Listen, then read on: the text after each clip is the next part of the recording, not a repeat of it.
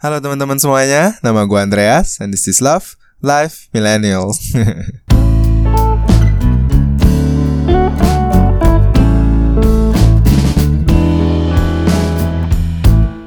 Alright, episode 18 atau bisa juga dibilang sebagai episode pertama karena minggu ini seperti yang udah gue janjikan gue mau mencoba membawa semacam book review dari buku-buku yang udah gue pernah baca kenapa?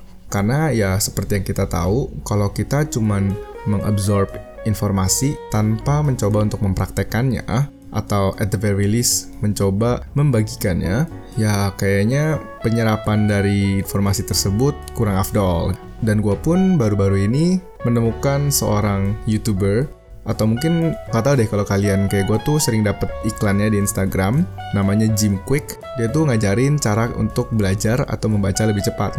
Nah di salah satu filosofi pengajarannya dia dia ngebagiin beberapa metode. Yang salah satunya adalah learn to teach belajar untuk mengajar jadi ketika kita mengajar, otak kita pun juga akan bekerja keras kan untuk mencoba memproses informasi itu sehingga dapat dibagikan ke orang lain. Jadi itu kayak teori dasar komunikasi ya, input, proses, output. Nah sebenarnya untuk episode book review pertama kali ini, gue agak bingung memilih buku mana yang kira-kira harus dimulai. Tapi tiba-tiba gue diingatkan satu buku kecil yang gue terima ketika ada acara Exchange Gift Christmas kemarin Bukunya judulnya Declutter Your Life by Gil Hassan. Yang kukira adalah cowok, tapi ternyata cewek ya. Oh, sorry, berarti bacanya bukan Gil Hassan, bacanya The Jill. Bukunya nggak terlalu tebal, makanya ketika exchange gift, gue cukup senang dapat buku ini. Cause I was thinking kayaknya untuk memulai tahun baru kan, nggak ada salahnya untuk mencoba membaca sesuatu yang kira-kira bisa membuat hidup lebih simple. Karena di Clutter Your Life ini mungkin sedikit menganut ajaran minimalism, yang kalau kalian tahu belakangan ini udah mulai populer juga ya di kala orang-orang bule. Slogan dari bukunya adalah How Outer Order Leads to Inner Calm. Di sini sebenarnya the biggest takeaway adalah kalau kita rapi ataupun teratur dengan barang-barang kita ataupun apa pun yang berada di sekitar kita, maka kita juga akan lebih teratur dari segi batin kita. Atau mungkin bisa dibilang juga dari sisi emosi ya atau perasaan. Introduction dari bukunya dimulai dengan beberapa pertanyaan-pertanyaan yang buat kita mikir kayak apakah kita terlalu punya banyak barang sampai kita kelabakan, tapi at the same time kita nggak tahu mau beresin yang mana, bingung mau buang yang mana, karena kita hidup di zaman yang sepertinya turnover dari sebuah barang itu sangat cepat ya. Kita beli sesuatu lalu mungkin baru kita pakai satu kali dua kali dan seperti kita abaikan aja gitu. Kita taruh di lemari dan dia akan tinggal di sana selamanya gitu sampai berdebuan. Terutama pada konteks rumah dan tempat kita bekerja ya. Yang mungkin di sini artinya juga kayak desk di mana kita duduk. Kalau di kantor misalnya kan suka banyak tuh kita taruh-taruh barang, kalender inilah, terus ada buku ini, notes itu, yang kayaknya berasanya kok gue punya meja kantor penuh banget gitu. Itu dulu gue banget sih. Nah, jadi buku ini mengajak untuk kita mengevaluasi ulang hubungan kita dengan objek-objek tersebut. Karena tanpa kita sadari, sebenarnya ya alasan kita nggak mau buang itu karena kita sayang gitu sama barang itu kan banyak dari kita yang mikir kayak oh ya takutnya kita bakal butuh di suatu hari nanti gitu suatu hari nanti ini kan yang berbahaya karena kita akan terus menumpuk menumpuk numpuk sampai menimbun gitu kan. Seperti contohnya nih si Jill ngomong tentang situation yang sangat sering banget kita ketemuin ya. Di mana kalau misalnya kita lagi pergi-pergi atau ketemu orang terus kita dikasih oleh-oleh nih. Yang misalnya bentuknya adalah objek yang sebenarnya kita kayaknya nggak pakai gitu. Tapi kayaknya kalau kita mau buang nggak enak gitu sama orang tersebut. Padahal kalau kita pikir lagi ulang, ya barang itu kan sebenarnya ketika sudah dikasih ke lu dan sudah terima, itu ya sudah menjadi hak posesi milik lu.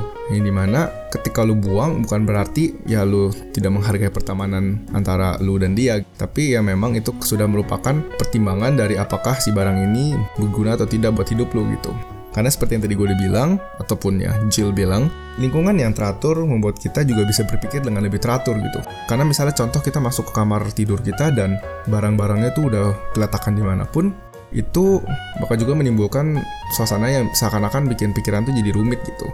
Walaupun sebenarnya teori ini pun gue masih belum 100% percaya ya. Karena sometimes kan kita inget kalau orang-orang pinter tuh biasa kita ngebayanginnya kayak macam Albert Einstein tuh mejanya yang udah super berantakan terus berkas di sana sini tapi kok dia tetap bisa mikir gitu. Dia tetap bisa in his zone. So mungkin kita we're talking about the more general idea di mana ya kalau kamar tuh bersih atau apa juga itu kan mikirnya juga jadi lebih enak gitu karena lebih tidak ada beban di otak Nah, satu lagi yang dia ngomong juga adalah terkadang kita terlalu berpikir kalau misalnya suatu barang itu mungkin akan menjadi sesuatu yang penting bagi kita di kemudian hari. Padahal kalau misalnya kita mencoba untuk ngedonate itu barang ke let's say orang-orang yang lebih membutuhkan, barang itu justru ya malah akan menjadi serve its purpose gitu kan. Yang sehingga dalam arti semakin kita withhold barang itu di kita gitu. Kita nggak mau kasih kita simpen terus. Berarti kan kita seakan-akan mencegah untuk orang lain mendapat keuntungan dari barang tersebut kan. Sehingga itu actually bisa kita katakan sebagai egois. Walaupun mungkin di otak kita kita mikirnya kok kita menghemat atau kita being resourceful lah atau seperti itu. Dan bahkan kayak kalau dalam kasus gue sendiri nih kadang-kadang gue tuh sebenarnya tipe yang hoarder juga. Jadi gue mikir kayak oh gue bisa pakai barang ini lagi nih di kemudian hari. Tapi karena terlalu banyak tertimbun barang-barang seperti itu pas di hari haknya lu beneran butuh contohnya misalnya slot tip gitu lu lupa kalau lu actually punya slot tip. Sering banget dengan sirinya waktu barang-barang yang di lemari kita itu bisa jadi kayak tumpukan sampah aja Makanya gue pun very very responsible dengan habit yang tidak begitu baik ini ya karena terlalu banyak barang sehingga nggak fokus punya apa aja dan akhirnya malah makin numpuk aja gitu barang-barang yang nggak dipakai. Nah, salah satu solusi yang direkomendasiin sama Jill ini adalah kira-kira kalau kita melihat 6 bulan sampai satu tahun ke depan kita masih belum membutuhkan barang ini, ya sebaiknya kita coba kumpulkan dan kita sumbangkan ke orang-orang yang membutuhkan terutama misalnya dalam hal buku kan banyak banget nih orang yang suka beli-beli buku terus udah ditaruh aja di lemari dibaca lagi juga enggak tapi sepertinya cuman kayak buat keren-kerenan gitu lemarinya banyak isi bukunya padahal kalau ternyata bukunya dikasih ke temennya ataupun ke siapa pun ya itu kan seperti yang tadi dia bilang bukunya bisa memberikan value buat mereka gitu. Siapa tahu bisa memecahkan masalah ini ataupun masalah itu dengan dari membaca si buku tersebut. Nah, selain itu, cara juga untuk membersihkannya adalah kalau katanya Jill, yaitu untuk benar-benar komit waktu dan effort untuk ngeplan apa aja yang kira-kira mau kita beresin. Jangan kita yang masuk ke kamar terus langsung, wah pokoknya lihat apa pun diberesin, lihat apa pun diberesin, karena itu akan bikin kita stres karena nggak teratur dan juga jadinya ya tidak terarah aja gitu. Jadi yang sarannya dia adalah kita bikin kategori. Misalnya hari ini gua mau beresin lemari baju lalu besok gue mau beresin peralatan dapur. Karena yang menurut dia itu akan memberikan momentum.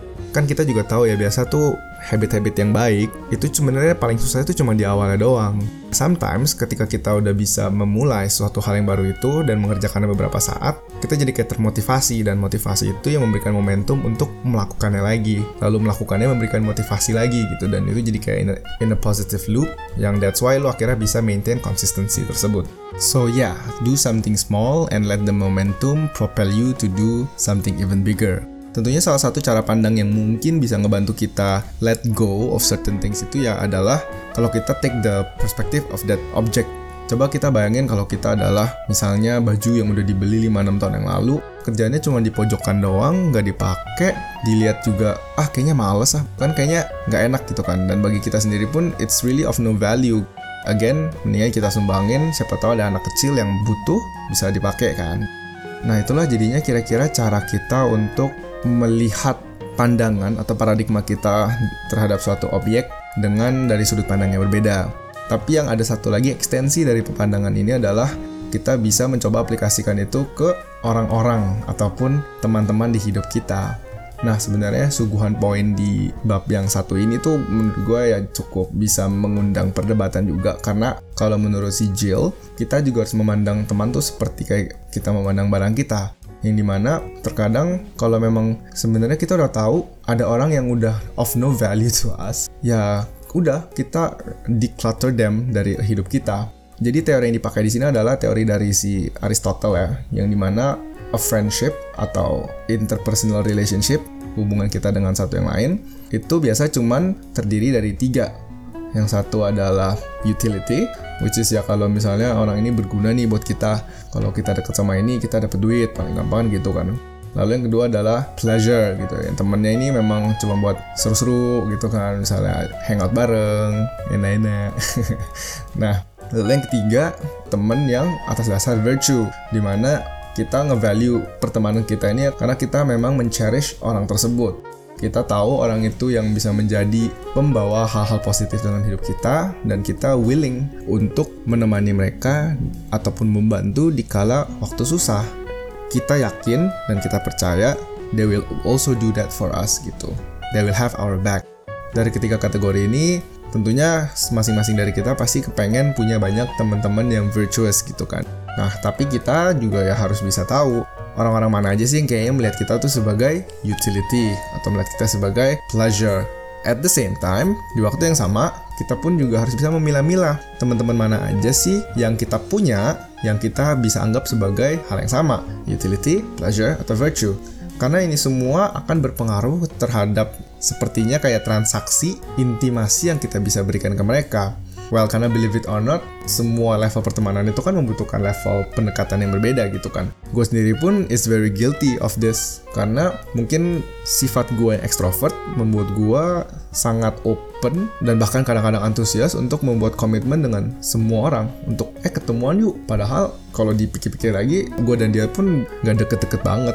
Jadi kan pertanyaannya, buat apa lagi gue menghabiskan waktu dalam tanda kutip untuk memfollow up hubungan yang tidak lagi merupakan sesuatu yang penting gitu buat hidup gue. Balik lagi, gue harus mengingat kalau sepanjang gue hidup, pasti akan ada orang-orang yang harus keluar dari inner circle gue supaya bisa ada orang baru yang masuk. Itu kan ceritanya esensi dari teori social circle. So, iya, sebaiknya kita mencoba untuk lebih baik mengalokasikan waktu sehingga mungkin kita tidak terlalu tersibukkan dengan terlalu banyak teman yang ujung-ujungnya juga bukan teman kalau ngomong kasarnya gitu kan. Ini pun kita baru ngomongin teman-teman yang bikin kita sibuk. Belum kalau yang mereka yang memang toxic gitu kan. Nah, kalau itu kayaknya sih ya nggak perlu gua bahas lagi lah ya. Kita pangkas aja abis itu sama orang-orang kayak gitu. So probably prinsip yang harus kita pegang untuk hubungan kita dengan barang-barang kita ataupun orang-orang di sekeliling kita itu bukanlah apa yang akan kita kehilangan ketika kita melepaskan mereka, tetapi lebih ke arah apa yang kita bisa dapat. Seperti berberes-beres rumah, mungkin awalnya kita sayang, wah ini kertas atau ah ini buku, siapa tahu bisa dipakai lagi. No, mungkin kita bisa lebih melihatnya oh ini akan memberikan ruang untuk barang-barang baru yang gue bisa tata di sini yang membuat ini menjadi lebih cantik gitu kan. Sama seperti halnya dengan yang tadi kita udah bahas, yaitu tentang teman-teman baru dan orang-orang baru yang ujung-ujungnya bisa memiliki peran positif yang baru gitu dalam hidup kita. So every time kita dihadapkan dengan pilihan untuk membuang atau menyimpan, kita sebaiknya selalu menanya apakah kita akan berinteraksi dengan benda ataupun orang ini di enam bulan atau satu tahun ke depan. Kalau misalnya jawabannya tidak, ya berarti kan kita sendiri udah bisa tahu kan. Apalagi kalau misalnya sampai ada feeling yang stres atau bikin sebel atau bikin kayak gondok. Nah itu kan udah tanda-tanda yang sebenarnya kita udah dikasih tahu kalau keberadaan benda itu sebenarnya ya tidak menyenangkan buat pribadi kita ataupun buat diri kita. Basically itu biasanya sebenarnya hanya tinggal mengikis rasa bersalah di ujung-ujung tuh ketika udah mau melepaskannya. Ketika itu udah selesai, I think it will be much easier. Ini pun juga sesuatu yang harus gue aplikasikan terus ya. Untungnya, walaupun gue adalah seorang hoarder, gue juga orangnya yang gak terlalu emotionally attached terhadap suatu barang. Tapi ya jadi gitu, kalau misalnya gue lagi beres-beres, kadang-kadang gue juga sendiri suka, ah udahlah, sabodo amat, buang aja, buang ini, buang itu, ntar tinggal beli lagi gitu. Mungkin ini juga ada pengaruh karena gue orangnya boros. Nah, jadi kira-kira itulah konten dari buku ini. Kalau kalian pengen tahu details lebih lanjutnya ya tentunya silahkan dibaca sendiri. Kalau misalnya gue spoilerin semua kan jadi nggak seru gitu ya. Misalnya kalau kalian mau dapet checklistnya apa aja nih yang kira-kira harus dilakukan untuk mencoba nge-schedule waktu buat berberes gitu kan. Langkah-langkah apa atau habit apa yang mesti kita bangun supaya barang tuh nggak numpuk gimana caranya untuk nata supaya enak dilihatnya? Nah itu sebenarnya ada dibahas juga secara singkat di buku Jill ini. Cuman yang perlu gue ingatkan lagi adalah ya bobot dari buku ini menurut gue tidak terlalu dalam ya. Buku ini tuh lebih ke arah introduction atau pengenalan terhadap konsep minimalisme. Tapi karena alasan tersebut itulah yang membuat buku ini menjadi sebuah buku yang cukup ringan untuk dibaca. Gue sendiri kayaknya baca ini cuma dalam dua kali session ya sekali baca setengah buku nextnya udah selesai karena ini harusnya cepet sih dan kayaknya level Inggrisnya pun juga yang nggak sampai sesusah itu probably mungkin around intermediate level ya kalau menurut gue kalau gue currently ini lagi baca buku yang Seven Habits of Highly Effective People. Nah itu menurut gue bahasanya lumayan advance dan gue lagi mencoba untuk mengebut supaya bisa selesai dan bisa kita bagikan lagi di nextnya. Mungkin kira-kira segitu dulu uh, review dari guanya. Let me know kalau misalnya format seperti ini tuh enak didengar dan gampang diikuti alurnya. Satu lagi, apakah kira-kira lebih enak untuk durasinya yang sebentar atau yang agak lamaan? Nah, tapi kalau untuk buku ini memang tidak begitu banyak yang bisa gue bahas karena kontennya termasuk level rudimentari, masih tahap pemula. So ya yeah, definitely let me know apa yang kalian suka dan apa yang kalian tidak suka. Berilah kritik yang baik ataupun tidak baik. Silahkan dimaki, silahkan dipuji. Anyways gitu dulu dari gua. As always, thank you very much for listening. I appreciate you guys. I hope you have a good day, a good weekend, and an even better week ahead. Bye bye.